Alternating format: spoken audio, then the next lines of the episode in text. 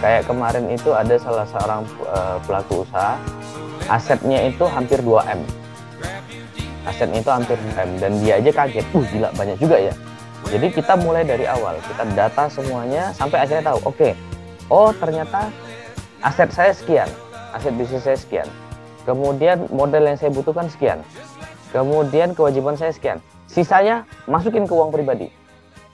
Mulai detik itu kita pisahkan semuanya, ya. Nah, begitu sudah selesai, apa yang harus dilakukan? Ingat, Anda tidak boleh lagi ngambil duit yang ada di dalam usaha Anda selain sebagai gaji. Kalaupun mau ambil, hitungkan itu sebagai uh, sebagai sebuah pinjaman. Makanya kenapa di dalam keuangan perlu ada pencatatan Pencatatan apa? Transaksi kah, stok kah, aset kah, kewajiban kah, pengambilan pribadi kah, apa pun semuanya. Ya. Nah, nanti nanti baru kita berbicara tentang sebenarnya bisnis ini bagus head atau enggak sih? Data-data pencatatan itu yang kita olah, kita monitoring dan kita bikin dalam bentuk laporan keuangan.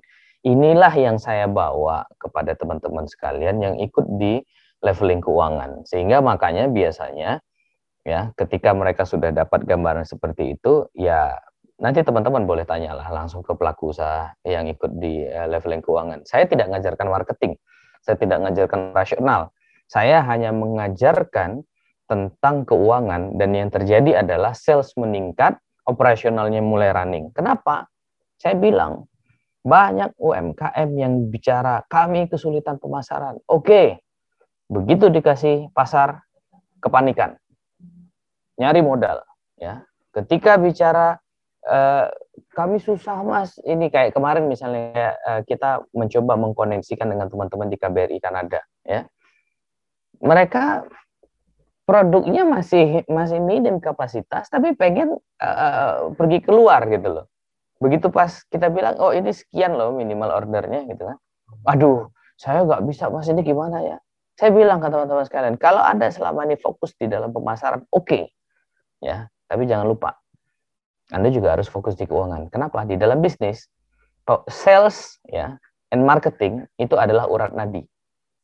Ya, itu urat nadi. Dan Anda harus ingat, jantungnya bisnis adalah keuangan. Karena segala sesuatu yang terjadi di dalam bisnis pasti baliknya kepada keuangan. Sehingga kalau Anda memang fokusnya di sales dan marketing dan Anda nggak ngerti tentang keuangan, kolam. Ya, di awal tahun 2020, saya ingat ada sebuah perusahaan besar di Yogyakarta dimiliki oleh anak muda, omsetnya penjualan bulanannya itu lebih dari 8M. Ya.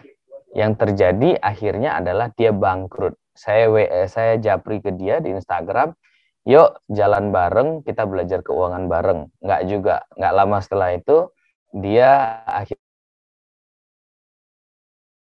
akhirnya perusahaannya dibeli oleh perusahaan dari luar dan dia tetap diminta menjadi direktur. Habis itu dia baru bilang, ternyata ilmu keuangan lebih penting daripada ilmu pemasaran dia bilang gitu. Nah, saya bilang, ya sudah gitu. Jadi mau Anda peduli atau enggak, ya cepat atau lambat, makanya saya selalu bilang ke teman-teman sekalian, Anda boleh kok nggak peduli tentang keuangan perusahaan, nggak apa-apa. Nggak apa-apa, bener nggak apa-apa.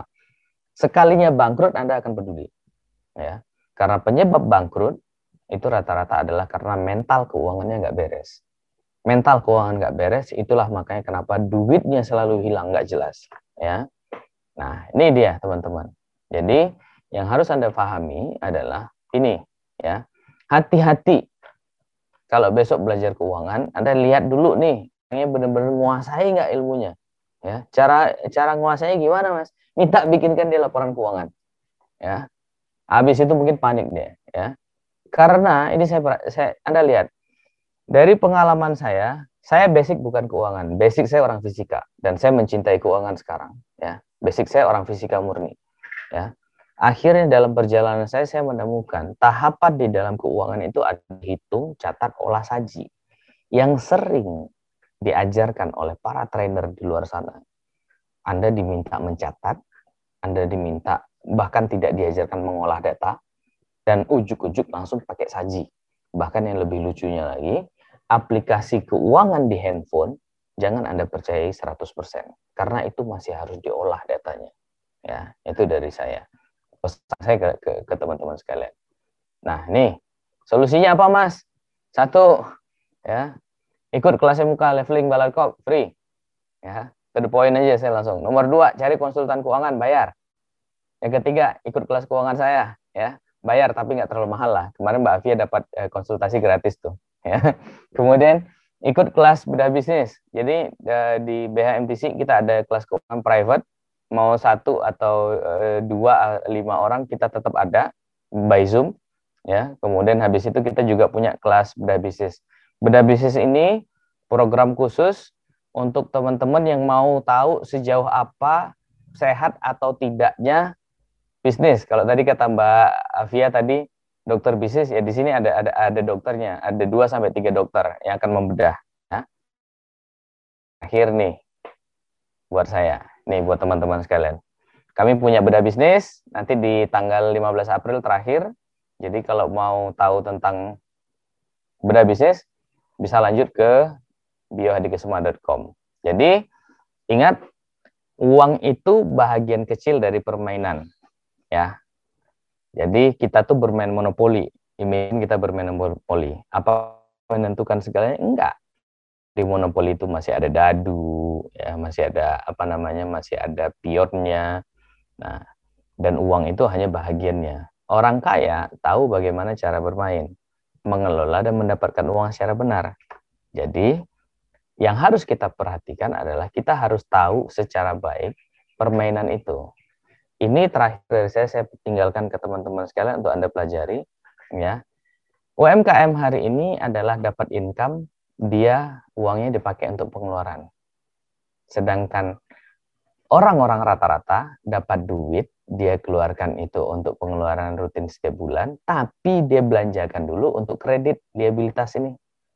Sehingga yang terjadi apa? Duitnya kurang. Sedangkan orang kaya, dia punya duit, dia belanjakan untuk aset, asetnya yang bekerja. Ini sama dengan yang disampaikan oleh Bu Sri Mulyani beberapa bulan yang lalu dalam sebuah forum.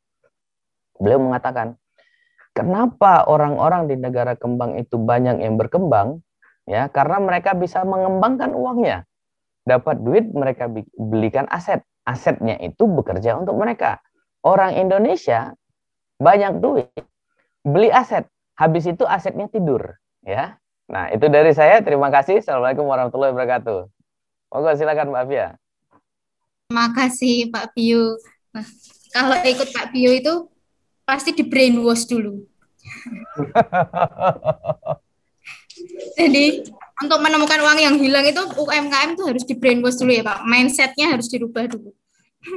Ya opo-opo sih Mbak. Baik, kalau ada pertanyaan bagi teman-teman, Uh, ini ada pertanyaan Pak dari Hadi Sucahyono. Pola efektif strategi bisnis dan bentuk pendampingan UMKM. Langsung dijawab. Ya, monggo silakan Pak Bio, langsung dijawab saja. Oke, jadi gini, kalau ditanya pola efektif strategi bisnis, saya nggak bisa jawab. Harus dibedah dulu. Marketnya siapa, psikografinya seperti apa, model bisnisnya seperti apa, dan kekuatan kekuatan atau unique selling proposition teman-teman itu apa, gitu. Jadi strategi bisnis itu nggak bisa cuma langsung bikin gini. Karena kalau kita bicara tentang strategi bisnis, kita harus tahu nih, kita ber, bertarung di medan perang seperti apa, senjata kita apa, musuh kita siapa, mereka bawa bawa uh, apa, mereka pakai senjata apa, kan gitu. Jadi kalau ditanya pola efektif ya jawaban saya satu, iya. kenali aja medan perang. Halo? Suaranya putus-putus Pak Bio. Oh ya, suaranya putus-putus ya? Iya, iya. Oke, sekali lagi ya, saya, saya sampaikan ya. Jadi kalau misalkan kita mau ya. berbicara tentang pola efektif uh, strategi uh, bisnis, nggak bisa serta merta begitu aja. Jadi kita harus tahu pertama gini, medan perang kita itu di lini apa. Kemudian setelah itu senjata kita ini seperti apa atau keunikan dari usaha kita ataupun produk kita seperti apa. Musuh kita siapa, mereka punyanya apa dan kemudian kita mau mensikat apakah langsung ke tengah medan pertempuran atau ke pinggirnya dulu itu beda-beda karena bicara soal strategi, itu yang saya bilang tadi Mbak Afia, harus ada bedah bisnis, itu harus dilihat dari banyak hal, termasuk model bisnis. Jadi contoh misal ya, yang terjadi adalah uh, kami kan punya kelas akselerasi ya, itu nilainya 28 juta buat teman-teman sekalian. Jadi di kelas akselerasi itu uh, kita selalu mengajarkan model bisnis. Nah, di saat pandemi kan banyak coffee shop yang tutup ya. Banyak coffee shop yang tutup. Justru ketika salah satu mentor kami mempraktekkan mengubah model bisnis, dalam satu bulan dia bisa buka 10 cabang. Padahal dia orang yang nggak tahu tentang kopi, dia nggak bisa bikin ngeracik kopi, dan dia bisanya hanya berbisnis kopi. Nah, jadi itu bentuk dari mengubah strategi itu banyak sekali yang yang harus kita kita uh, pelajari dan kita perhatikan. Seperti itu, Mbak. Kemudian pertanyaannya Mas Hadi, bentuk pendampingan UMKM. Bentuk pendampingan UMKM gampang, Mas. Satu, cari pendamping yang dia pelaku usaha, Mas. Jadi dia jarkoni. Kebanyakan hari ini itu, maaf sekali, saya ketawa-ketawa kadang ngelihat banyak yang ngaku konsultan baru satu tahun dua tahun berbisnis ngakunya konsultan gitu loh ya padahal kalau dulu kita bicara konsultan tuh yang sudah babak belur di lapangan ya hari ini tuh banyak yang jadi konsultan coba mereka secara teori oke okay. secara praktek ayo kita duduk bareng gitu loh jadi kalau bicara pendamping UMKM pastikan dia punya uh, punya usaha ataupun dia pelaku usaha dan pendampingan itu kalau kami di BMTC per dua minggu kita review mas. Gitu loh. Nggak enak sih dampingi UKM ya. Begitu kita mau nge-review mereka nggak mau. Nah itu. Itu Mbak Via. Ya, ini ada lagi Pak Bio pertanyaan. Hmm. Kadang itu kan tadi kan pedagang versus pengusaha ya. Jadi masih hmm. banyak yang diproduksi, terus yang sat, yang satunya mungkin sudah mindsetnya berubah. Nah itu kalau untuk jadi pengusaha itu kan berarti ada profesional timnya ya? Hmm, enggak nah, juga. Enggak juga, enggak juga. Nah, enggak juga. Otaknya aja.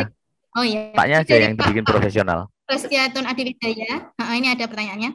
Kalau nah. untuk UMKM yang masih ditangani sendiri, apa harus ada tenaga admin sendiri atau tidak? Solusinya kalau belum mampu bayar admin bagaimana? Nah, jadi memang okay. tadi tidak harus tidak harus ada profesional tim sendiri tidak ya, Pak ya? Enggak, jadi begini. Tetapi nah ya bagaimana? Yang yang yang harus diperhatikan tuh begini. Banyak teman-teman tuh nggak berani bayar. Saya tanya, Anda nggak mau berani bayar tuh karena Anda sendiri nggak pernah berani mentargetkan mau jualan berapa. Kayak itu. Ya.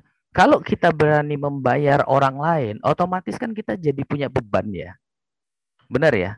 Kalau kita sudah berani uh, punya beban, mau nggak mau, kita jadi mau nggak mau, kita harus upgrade ilmu kita.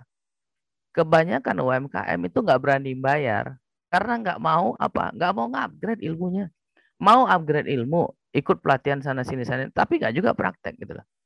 Jadi kalau ditanya, apakah saya harus butuh tim? Saya bilang, yang namanya bisnis, kalau hari ini jualan produk, maka naik level dong. Apa? punya organisasi bisnis, punya organisasi bisnis apa? Ada orang, saya nggak bisa bayar mas, ya itu masalah negosiasinya anda, kan gitu. Nah, kalau saya nggak punya orang mas, saya ngandalkan di sini, ya wes balik lagi sampai mati ngurusin, minimal satu orang aja admin, ya. Jadi tangan kanan posisinya, gitu loh. Jadi kalau anda yang bayar orang, jadi tangan kanan, otomatis pekerjaan kita yang banyak bisa terdelegasikan, kan begitu. Nah, kebanyakan orang kebalik. Satu ya. orang yang didelegasikan itu sebaiknya di posisi apa, Pak? Biasanya di keuangan langsung atau di apa? Gak usah. Kalau misalkan satu orang seperti